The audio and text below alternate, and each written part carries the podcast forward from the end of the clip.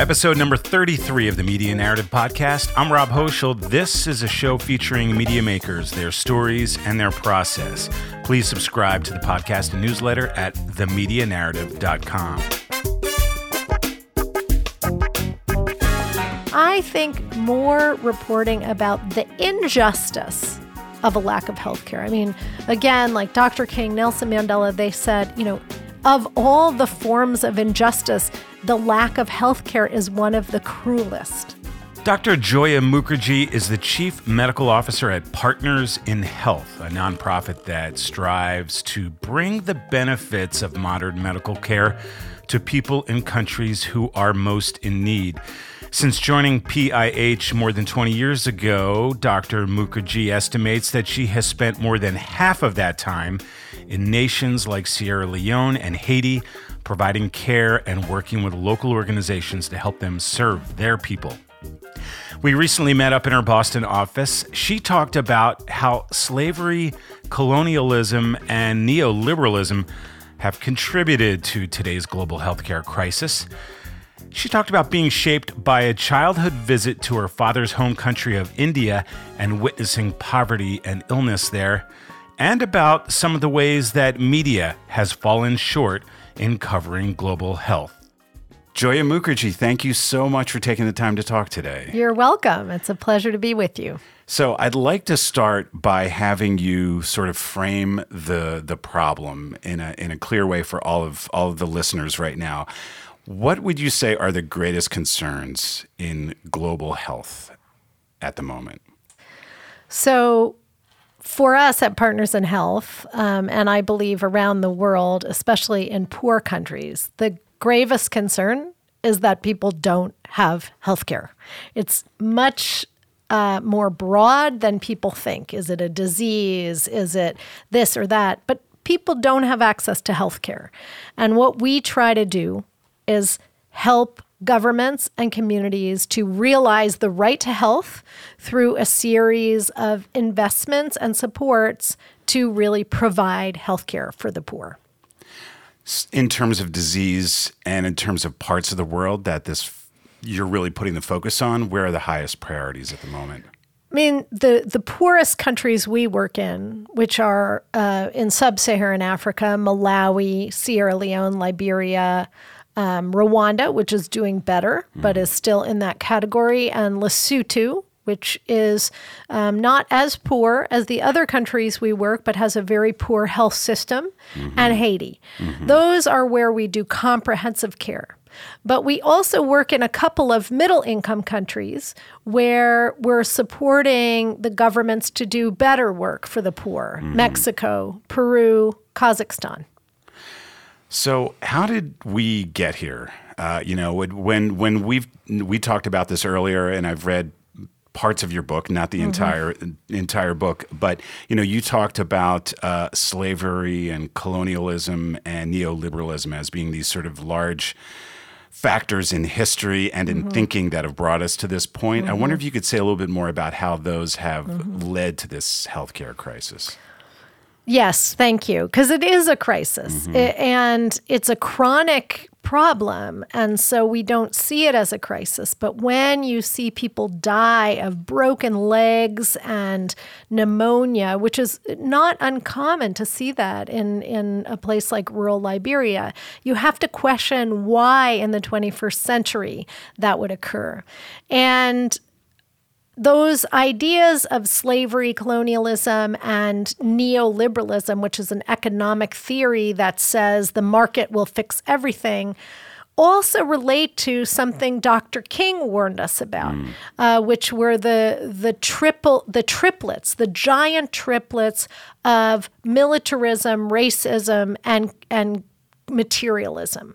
And I think what we see is that the the the wealth in the North, whether it's Europe or the United States, has been built through the extraction of resources and human beings from some of the world's poorest places. And the legacy of that and the lack of investments because of the need to make profit, etc., the lack of investments has left billions of people without any health care and without any access to education, food, jobs. And so to me and to us at Partners in Health, that suffering is absolutely needless. That there is enough money uh, to meet these basic human rights. And we would like to elevate the lack of health care as a crisis uh, around the world. And we see it in communities of color in the United States. Uh, we see it in, in poor communities around the world, even in wealthy countries, that this inadequate access to care um, is causing very significant premature mortality. If one takes the T, from Roxbury Crossing in Boston to Back Bay Station, um, you you gain 30 years in your life expectancy. The life expectancy of a black man in Roxbury is about 60, and the life expectancy of a white woman in Beacon Hill is close to 90 Really? Wow. Yes. That's extraordinary right And- here in this city. in this city. And so that ought to be thought of as a crisis mm-hmm. that is based on the histories of racism, militarism, and materialism that have not allowed us to distribute resources for basic human rights to everyone. So you are a trained doctor. What you've just been talking about for the last few minutes are not just medical issues or scientific issues, they're socioeconomic issues, they're issues about war and politics and government and, and a long list of things that um, that sort of would come under all of those things. So how is it that you've arrived at this place? Like i'm i am actually curious to just kind of step back for a moment and hear a little bit about your path that brought you here to partners health partners in health where you've worked for 20 some odd years um, what was it that first put you on the path that you're on now I think we all, as Americans, particularly white Americans, and I'm mixed uh, race, but I most people think I'm white. Uh, so uh, I think we live in quite a bubble. And as a as a child, I grew up in an upper middle class neighborhood, and my father was a professor. My mother, you know, uh, also, and so we didn't really need anything. Uh, but my father was from Calcutta, and as a young child, I went to Calcutta with my family. And that was in the year 1972 when the largest number of refugees um, in the 20th century were moving from Bangladesh into uh, West Bengal, which is uh, the state that Calcutta is in. And what I saw was extreme poverty and huge amounts of it. Uh, it was it was recognized later that that year there were 10 million additional refugees in the streets of Calcutta. And what I saw was people dying, children dying of starvation, um, people dying with leprosy, tuberculosis, um, and I, these were diseases I didn't understand at the time as an eight-year-old kid. But what you see when poverty gets into the body in the form of illness is that it's really dehumanizing. You know, that each of these diseases, whether it's people who lose their fingers and toes or arms and hands from leprosy or become very thin from tuberculosis, it serves to dehumanize people. And I was really broken by that as a hmm. kid. And I think coming back to this idyllic life and knowing that there is this world out there made me really a, a seeker, even as a child, to try to make sense of this. I, and I think, you know, children have a sense of justice. You know, we hmm. beat it out of them by hmm. saying, don't look, don't that, that person's unlucky. But it didn't seem like a luck issue to me. It seemed hmm. like deeply unfair. And um, and I think throughout my life, I it really led me to look at the writing of Dr. Martin Luther King, of Nelson Mandela, of many different thinkers. And it always seemed that health, when you looked at the writings of these great people, they saw health as a thermometer for injustice. And so I looked at health much more through a political lens, even as a young person. Um, I never really liked science, nor was I particularly good at it. And I was very pleased to find that there is a whole thread called social medicine, which is taking the rather than focusing on the biologic, say, why is that biologic problem present? And often it'll or these larger social forces like displacement, poverty, lack of food, poor sanitation. And so, um, in my seeking, I started college in the early 80s, which was when the AIDS epidemic was first being sort of recognized. And it seemed to me so obvious because of what I had seen in India as a kid that it was going to immediately be the same thing marginalized, present among the poor, that others could kind of escape its grasp. And so I got very interested. And there was a social movement at that time in the 80s and 90s. And I got to know many amazing HIV activists who were fighting for their lives. Mm-hmm. But the interesting thing was they kept fighting because even when they got their treatment in the United States by forcing the FDA, by forcing the government to do more, they said it's not just about us, it's about our brothers and sisters in the South. Mm-hmm. And that was so different that was so different that kind of solidarity and was very moving. So i when i started working in africa i was about 20 25 um, and what i saw you know i thought okay we're gonna we're gonna treat the sick and in fact there was no medical care at all Mm. And so the confluence of this recognition that there's no medical care, everyone's focusing on prevention and vaccines and simple things, and there are broken legs and pneumonia and cancer and mental illness. And I, it made no sense as a doctor. Mm. It mm-hmm. made no sense given my sort of socio political understandings. And so I was very lucky that I stumbled upon Partners in Health uh, in 1998 because I'm not mm-hmm. sure what I would have done, quite frankly. Maybe gone into politics, which probably I saved myself and a lot of people from that. So, so you when you were 25 and you went to Africa uh, at that point, you already had completed your medical degree. Not yet. The okay. first time I went, I was a student. But you were thinking, what sort of were you envisioning for yourself I, on a medical path at that I point? I think what I thought at that time, and it's really interesting because I, I, I wish I had written this down, um, but I remember saying to a friend that you know, that who was very snarky and said, "Oh, you want to save the world?" And I said, "No, I, I, I don't think I can save the world. I want to work with a group of people who give a shit." Mm who who don't just live in a bubble and who are willing to combine their skills to tackle a problem. That's all I care about, like being on the right team. Mm-hmm. And that's what I feel every day mm-hmm. at PIH. You know, yeah. are we saving the world? No. Are we with a team of people who really give a shit and yeah. want to do the right thing? Yes. And so yeah, that's what I envisioned. And then I got there and there was such low expectations for what people could expect that it just was heartbreaking. I came back to the United States. That was in 1991. I came back to the United States after my first work in Africa as a med student, and I got clinically depressed. Mm. I, you know, I came back. I couldn't go to shopping malls. Mm. I couldn't like go to restaurants. It was so painful having seen kids die of malnutrition, you know, mothers die in childbirth, and the level of care available was hardly anything at all. Mm. And so then I went back to do more prevention in in the mid 90s in Uganda around HIV and again I saw people dying of totally treatable you know things and that's when I started to try to understand how did this happen and where I realized that these social forces and historical forces were underpinning this current day reality of, you know, a life expectancy of 50 years. Mm-hmm. So that's what I'm fighting against.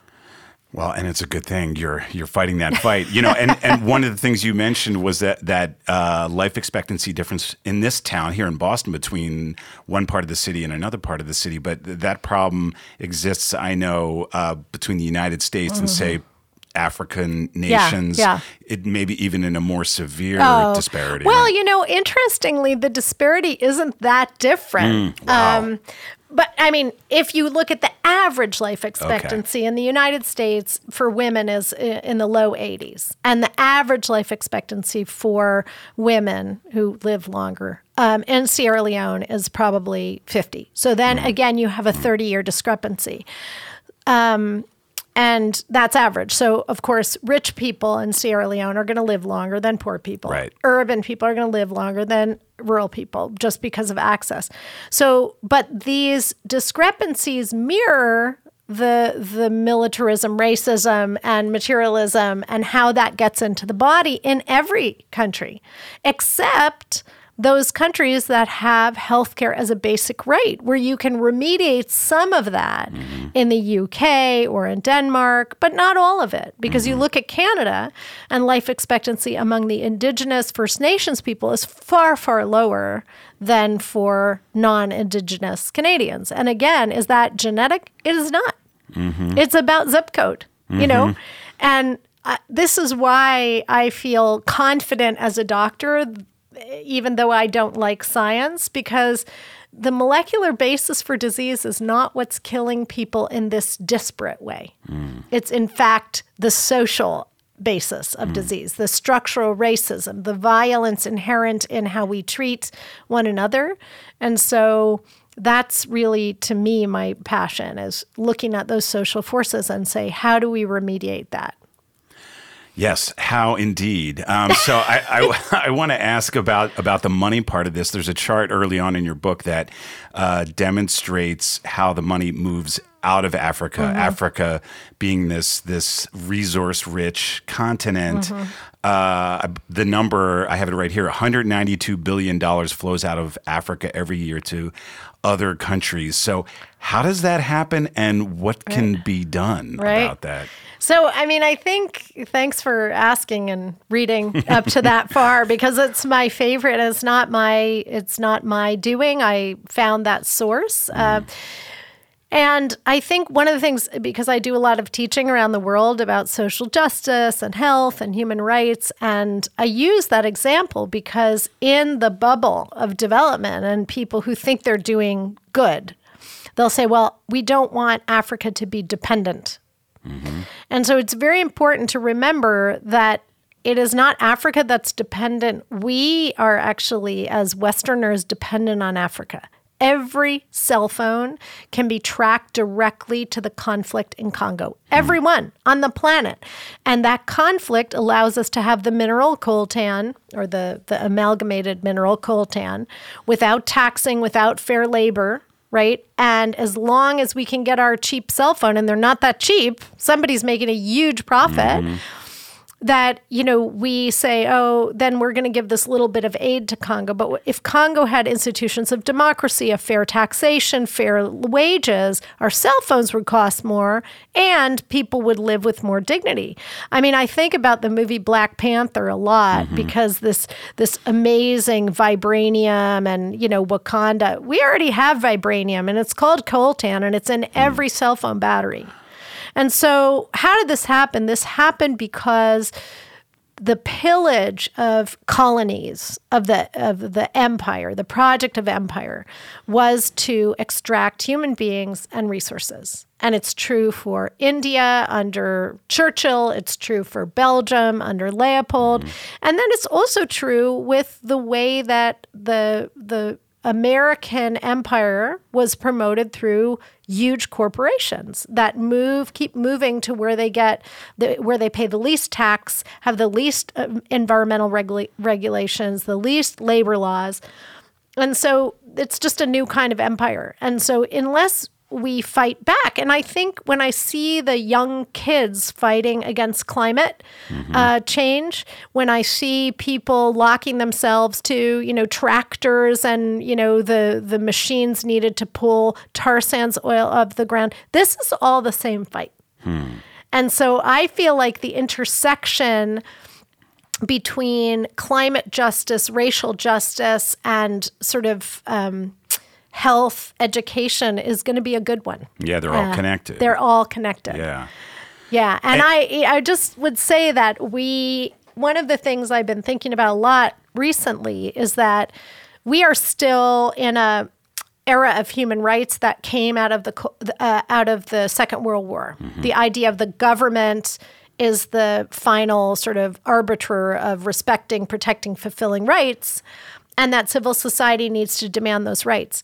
But I think in the 21st century, what I hope is that these young people, um, and we'll help them as allies, as old mm-hmm. allies, th- that they will actually uh, fight for a global responsibility well beyond the nation state. The state of, you know, Liberia doesn't have the resources to provide uh, basic rights to everyone. So we must kind of all collectively see that as our job, a kind of new cosmopolitanism or internationalism around human rights. And health would be one of the most critical ones.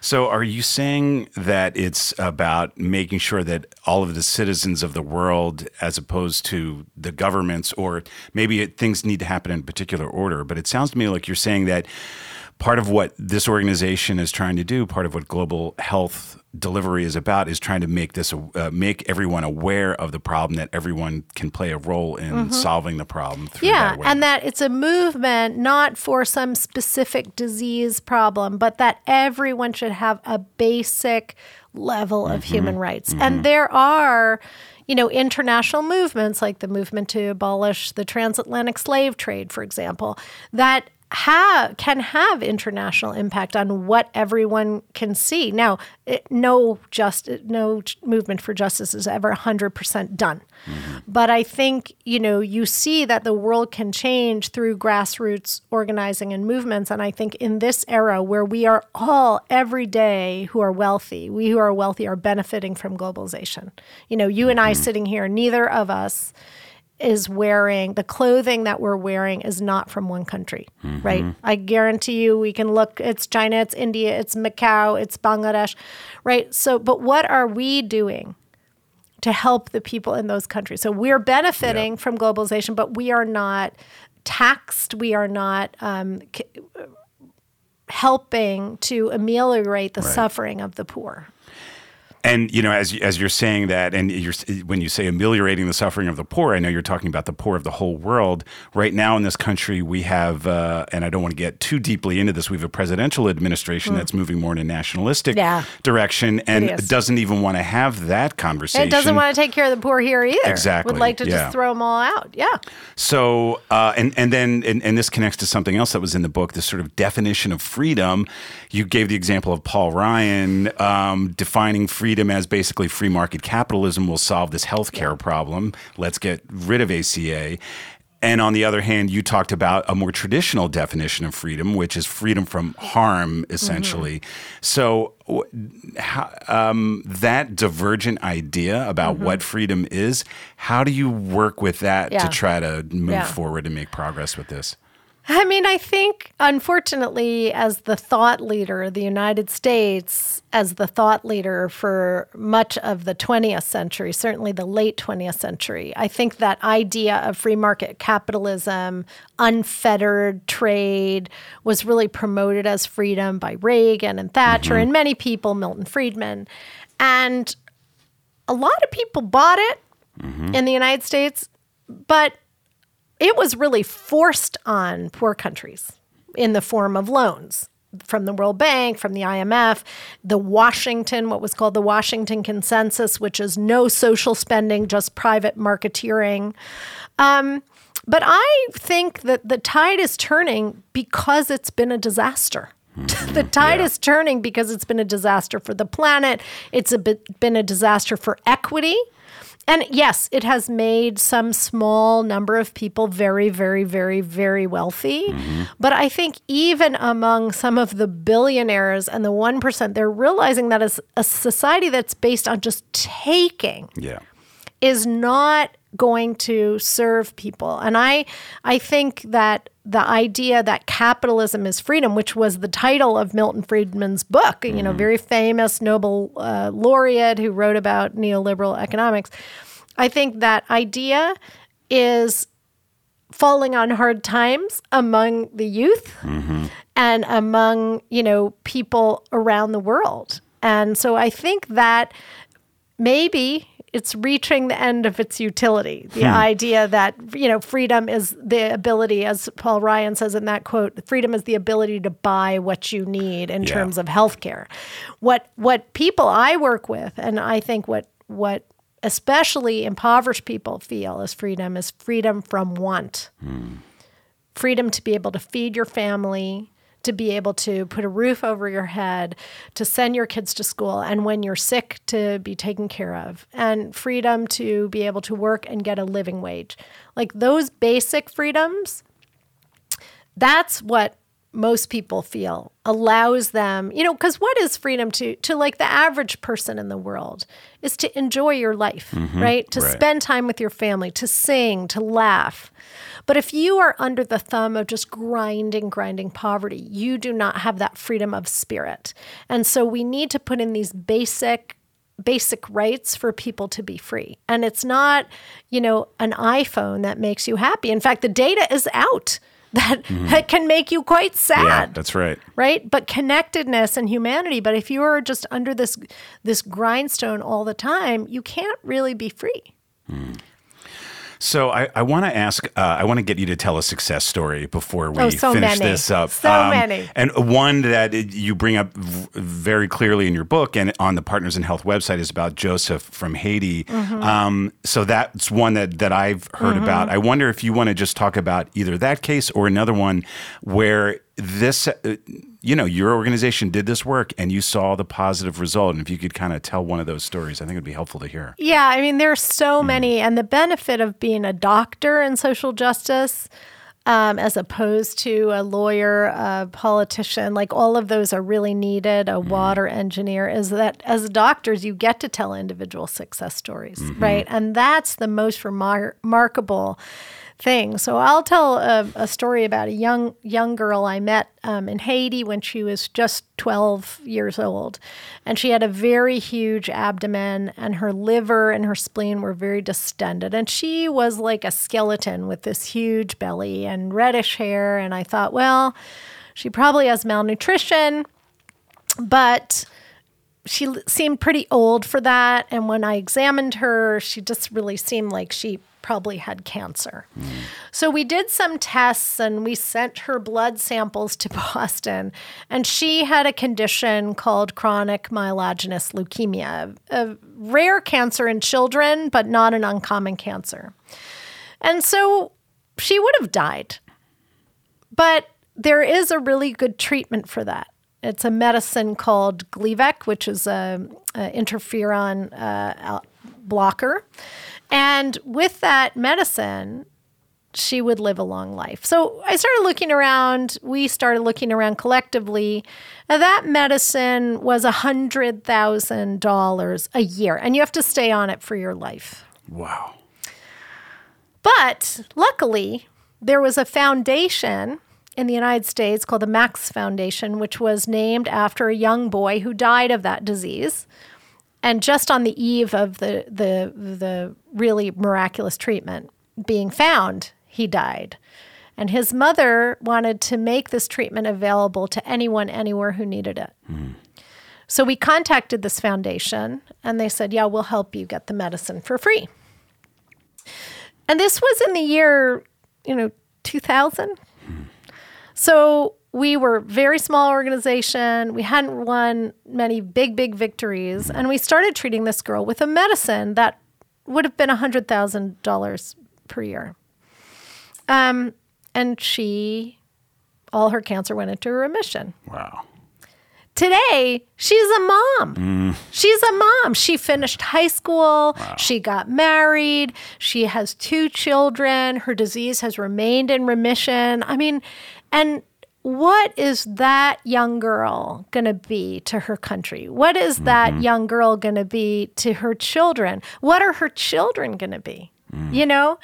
And not to mention the fact that her family had impoverished themselves, even trying to find care for this girl. Mm-hmm. And so the family then can have a livelihood. So I think the ripple effects of saving one life are really enormous, mm-hmm. you know. And now we have many patients that are receiving this treatment and, you know, the fantastic partners of the Max Foundation. But that's just one story among many mm-hmm. of saving a life and saying, every person has an infinite potential you know, and we just discount that because I think of racism, yeah. of militarism, of materialism.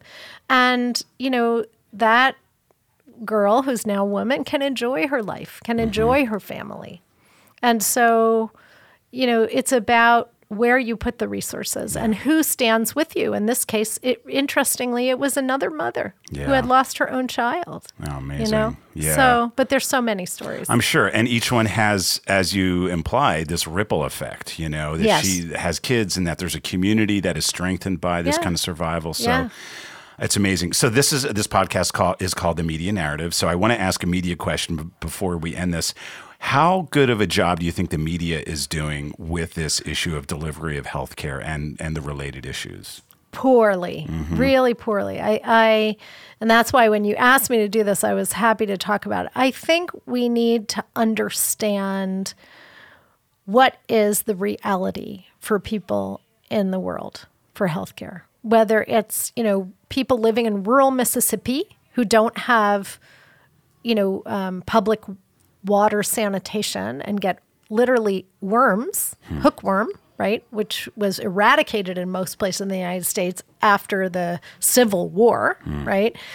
Um, to you know the fact that women are delivering babies on in mud huts, and you know that we have accepted that. And so I think more reporting about the injustice of a lack of health care. I mean, again, like Dr. King, Nelson Mandela, they said, you know, of all the forms of injustice, the lack of health care is one of the cruelest. Right. And so I I would like to and I think the media did a decent job late in the uh, later than they should have, but in the AIDS epidemic, mm-hmm. especially some coverage around 2000 and Time Magazine and the New York Times about showing the real impact on families uh, that had untreated AIDS in their midst. But I don't think there's enough of that now because mm. there's a whole development set that wants to just focus on some easy win and an app and an innovation. Mm. But what we need is a new framework for justice. And that new framework, nobody's really talking about. So I'd love to see that covered. That would be great. I mean, it's it's uh, as you frame it, it's a big and complicated It's big. story. It's complicated, Yeah. yeah. But Yeah. you know the indignity of it, and I think when you think of things like childbirth, right?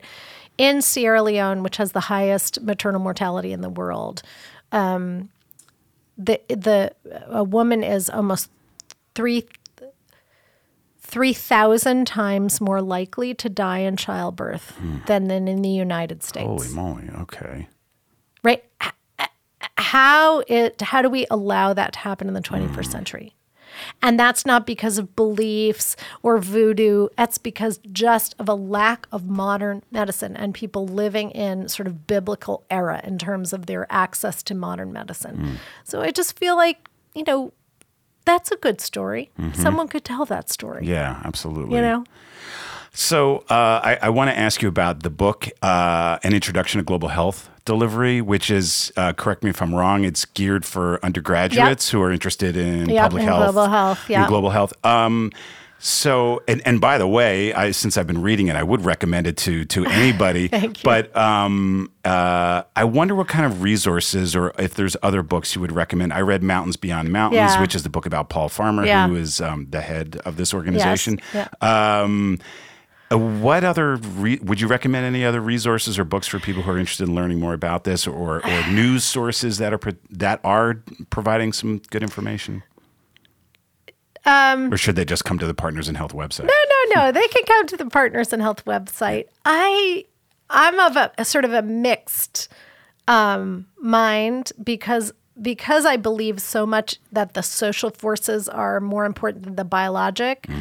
I think people should read a little bit more about the the issues that are happening in in the world and have happened. So anyone who's interested in in Africa should read Frantz Fanon. You know, who was an Alge- uh, a Martinique, a psychiatrist from Martinique who lived in Algeria, and really talked about the impacts of colonialism on the mind. He was a psychiatrist. Um, so I think there are things like that which are kind of wonky, and that's you know I'm a nerdy person, and you know whatever. Um, but I, I think those are really important. I think reading Na- Naomi Klein's shock doctrine to understand how neoliberalism has taken hold and and ripped away the public um, commons from us. I think those are as important as understanding the health piece. Um, but uh, you know, I th- I think yeah, there are a lot of Okay. great things to read. I can give you a reading list. That'd be great. Yes, do that. So, uh, and sorry, and no, then last. I would say if there are people who are interested in going and working abroad in whatever, in journalism and Mm. in I think the most important thing is to read very deeply about the cultural context you're entering. So not to think you know anything and Mm-hmm. really listen to affected people, walk with people, see where they live, don't hang out with expats. You know, really try to be present and read deeply about the community because each and every neighborhood has a social context that as an outsider you need to understand before you can Mm-hmm. even imagine how you could help. yeah. Yeah, really being uh, understanding the culture seems key to working with people to, to fixing things. How often, by the way, do you go to Africa or Haiti or any of these other nations where Um, you do this work? you know, uh, in the 20 years I've been at PIH, I would say probably 10 years of it uh, or more has been in the field. And I tend to travel a week or two a month. So, what's immediately next for you, Joia, or the organization? Sort of what what are what are the projects uh, ahead, or what's the next country or countries you're going to go to? What, what what's immediately ahead? Yeah, I mean, for right now, we're staying where we are in 11 countries, which we feel like is a lot. But um, there's a lot of work we're doing on basically the right to health. There's a set of goals, the Sustainable Development Goals that the all of the world has put forward to reach by 2030, and in that one is universal health coverage, and we're really mm. trying to be a voice on what that really means: justice social determinants of health or social forces and the provision of healthcare. So we're doing a lot of work to that end. We still do a lot of work on TB and HIV, mm-hmm. child malnutrition. Again, these are all sort of diseases that get into the body through poverty. So um, we're very focused on the diseases of the poor. But know- we also take care of cancer and Yeah. non communicable disease, diabetes, mental health. So we kind of do everything. You know, and one thing that's been in the news lately, I wonder if this is uh, uh, on the radar in any way for Partners in Health. Now, people our age apparently have to get revaccinated for measles, or, or maybe we do. Mm. Yeah. What? Um, why is that now? Well, there's so much circulating measles uh, virus because people are not Getting vaccinating their yeah. kids. So you have this kind of general herd immunity Yep. that you don't have to worry too much. But Mm-hmm. now, because we have such lower vaccination rates, and just to give you an idea, I mean, the vaccination rate in the U.S. I think was last reported as 83 percent. In Rwanda, it's 98. so there are many countries Mm. They're that ahead are of us. kicking our butts in terms of their ability to to provide health care for their citizens. Well, well, here's to learning at the same time as we're helping when Yeah. we do these things. Yeah. Uh, is there anything uh, you'd want to get across before we uh, close? Um, I would just say, you know, I wanted to give one other answer of what the media can do. Yes. Don't be racist, right? Because, like in Ebola, all of the um, sort of connections around Ebola were just so fundamentally racist. And I think if we are not able to see the humanity of our black and brown brothers and sisters here in the US or abroad, like we will never actually experience justice as a kind of global family. So, you know, um, that's like one of the key things. So- attack our own racism. Are you, are you saying that in response to some articles you read in mainstream media that Yeah. where that was just embedded in the Newsweek, coverage? Mm-hmm. the cover of Newsweek magazine during the Ebola crisis had a picture of a chimpanzee Hmm. on the front. And it said Ebola's backdoor to America. And it talked about Africans who were going to smuggle in bushmeat um, into the United States. And, you know, this is just, I mean, this Newsweek is not considered a conservative paper Right. but the, all of Ebola was transmitted from human to human because of a lack of sanitation and healthcare. And those public goods had been stripped away from Africa. Mm. Intentionally. And to make this about exoticizing monkeys and Africans, like, wow. And that's exactly what happened in the AIDS epidemic in the 80s. Mm-hmm. So I just feel like we need to attack that really from a journalistic standpoint and in the media. Did you or do you sometimes in a case like that respond with a letter to the editor or reach out to such an organization and make your feelings known? Yes. Mm. but, you know, if you tackle that, mm. you know, when you tackle that, it doesn't go well. But yes, Yeah. we certainly Good. did. Yeah. Well, uh, as you mentioned earlier, maybe you'll send me a list of some other resources. Maybe a link to a letter like that would Yeah. be a cool thing to share Yeah. as well. Joia Mukherjee, thank you so much for your time today. Thank you, Rob. And thank you for fighting the fight. Keep going. We will do. Okay. Bye. Learn more about Dr. Joia Mukherjee's work with Partners in Health at pih.org. This episode was edited and mixed by Isaac Kotecki. Matt Jensen composed and recorded the theme music. Subscribe to the Media Narrative podcast and newsletter at themedianarrative.com. I'm Rob Hochschild. Thank you for listening.